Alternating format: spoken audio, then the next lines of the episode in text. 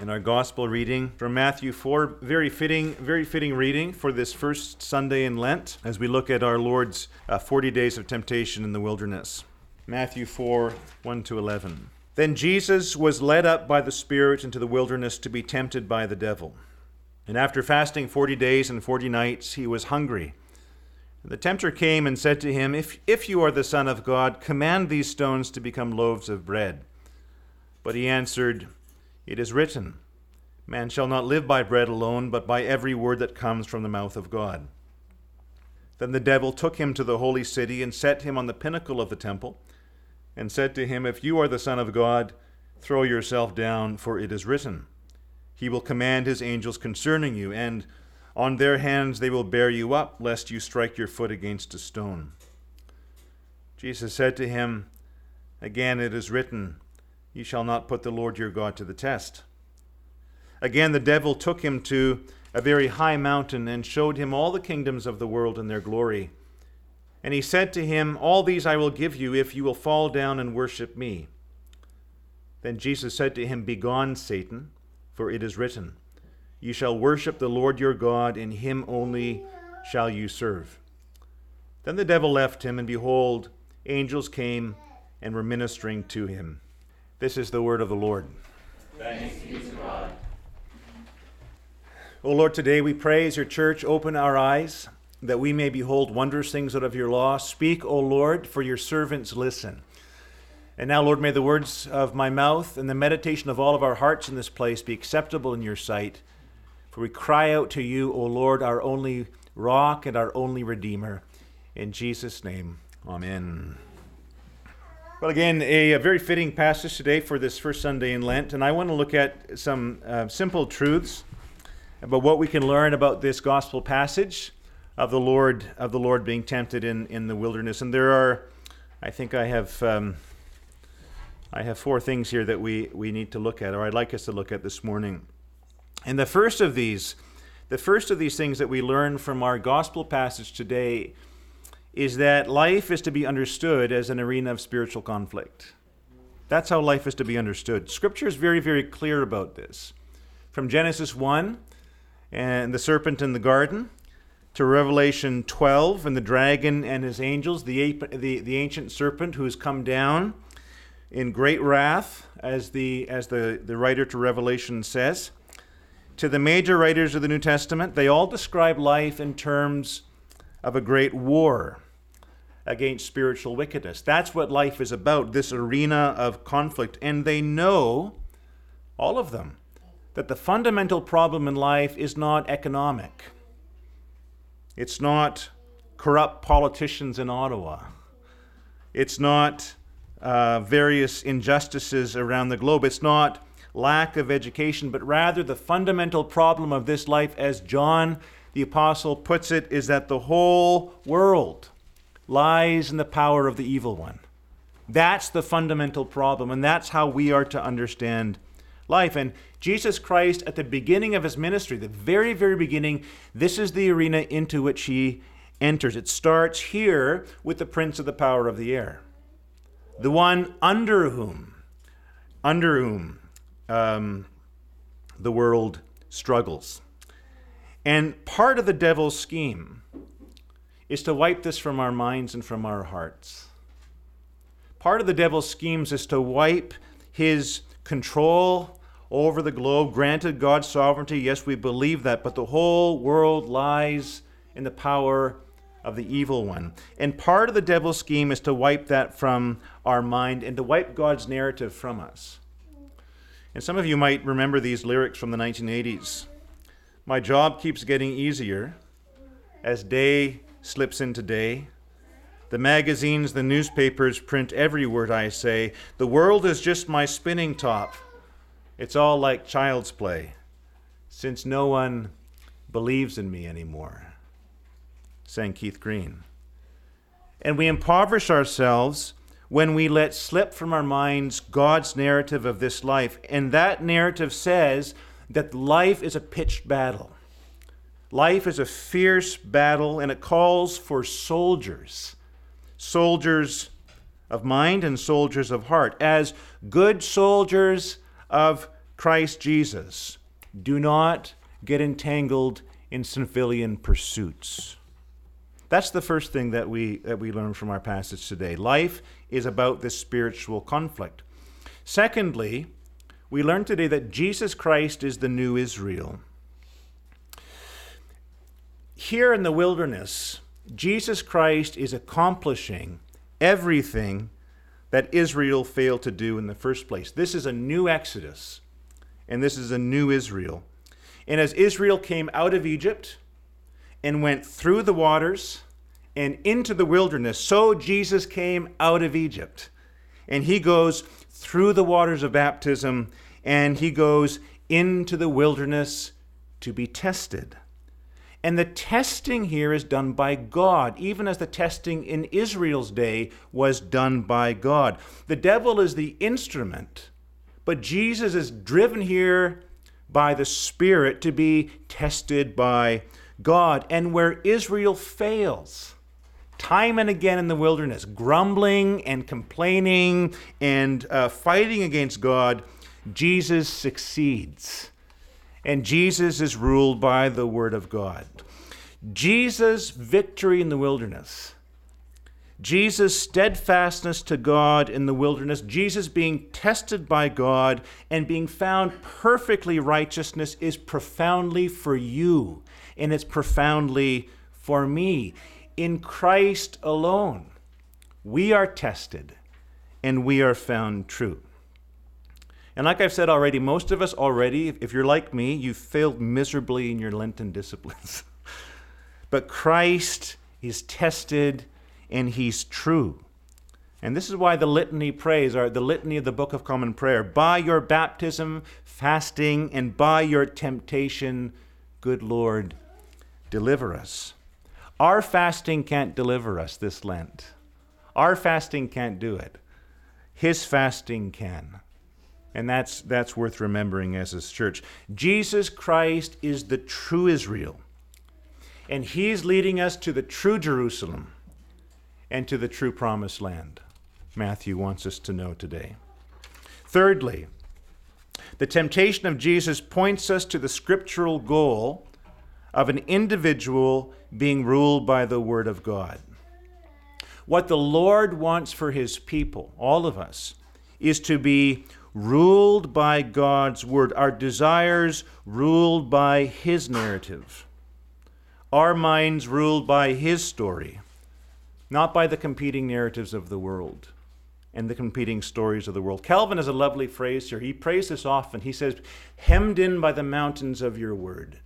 Hemmed in by the mountains of your word. Let us be encircled by the mountains of your word so that we can't get out. We can't go anywhere else.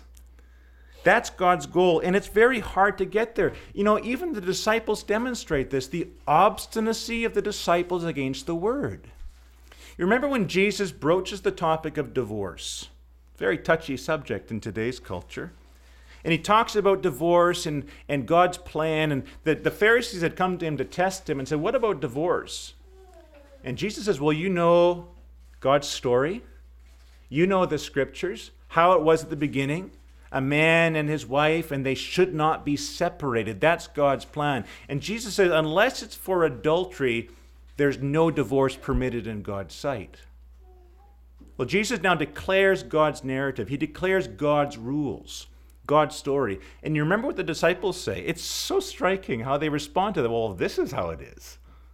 Well, if this is how the Lord expects a man and a woman to be together, they say, it's better not to marry. I mean, the disciples flatly reject Jesus' teaching on marriage, if that's how it is. In the midst of this temptation, Jesus proves himself otherwise. He proves himself to be a man who's completely mastered by the word. And again and again, in response to the devil's temptation, he quotes one book.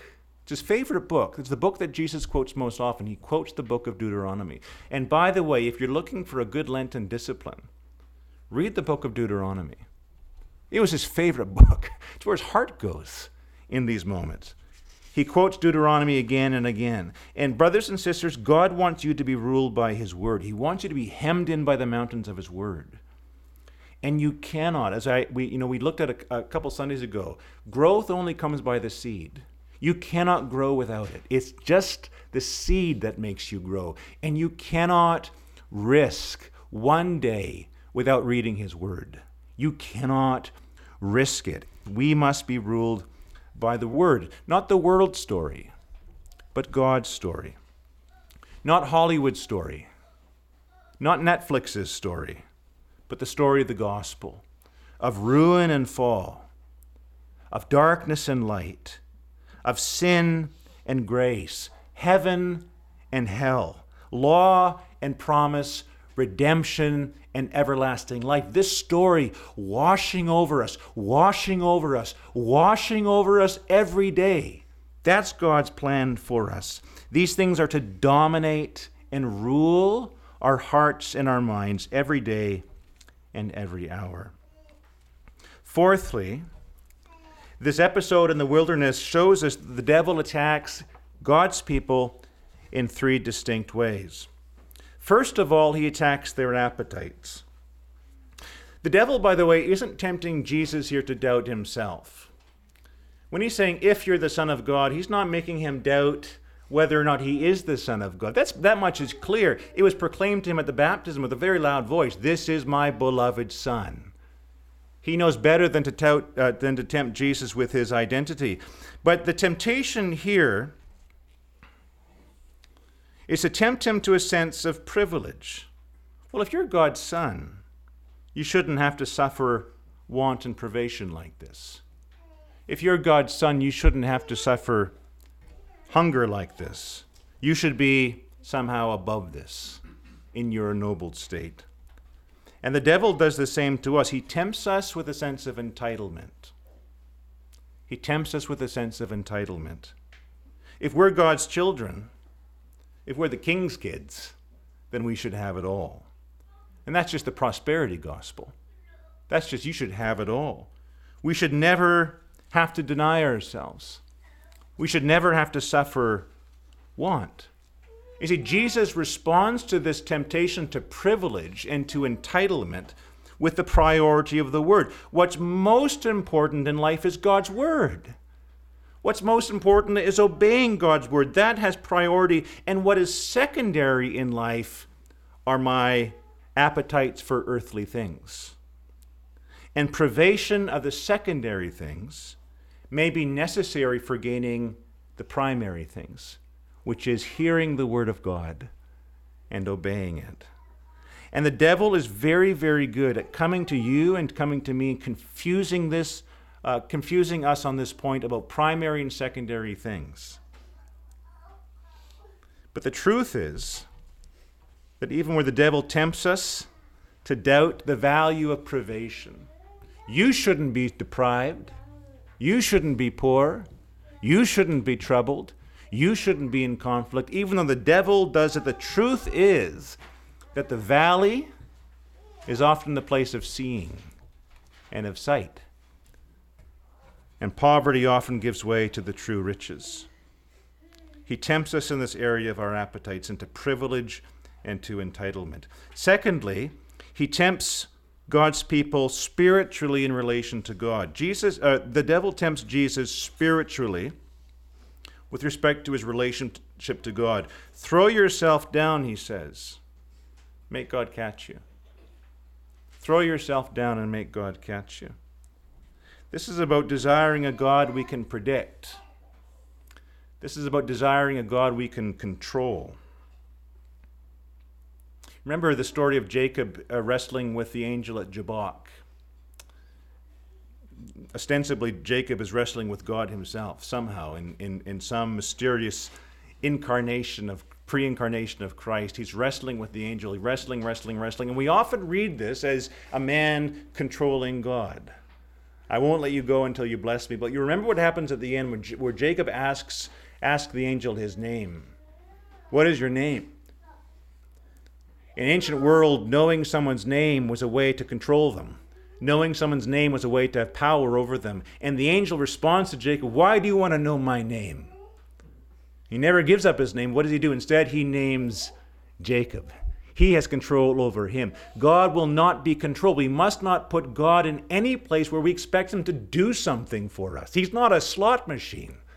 We don't pull that lever. In any kind of theology which puts God at our bidding is falling into this temptation of the devil. And Jesus answers quite, quite clearly here I will not be that kind of man who thinks he can control God. Do not tempt the Lord your God. God is never an object that we can manipulate or put him into a position where he will do what we say. He is not that kind of God. Thirdly, the devil tempts Jesus in view of ultimate things. This is a teleological temptation. This is a temptation about, about ultimate goals. And Satan tempts Jesus with thinking of this world as his goal in life. He tempts Jesus with thinking of this world as his goal in life. Just worship me and you can have it all now. You can have all these kingdoms. And the devil does the same to us. And I think this is one of the hardest temptations to overcome. I think this is one of the hardest things for men and women and children to get their minds around. That this world isn't it that these kingdoms aren't it. Hebrews 13:14 For here we have no enduring city. For here we have no enduring city, but we are looking for the city that is to come.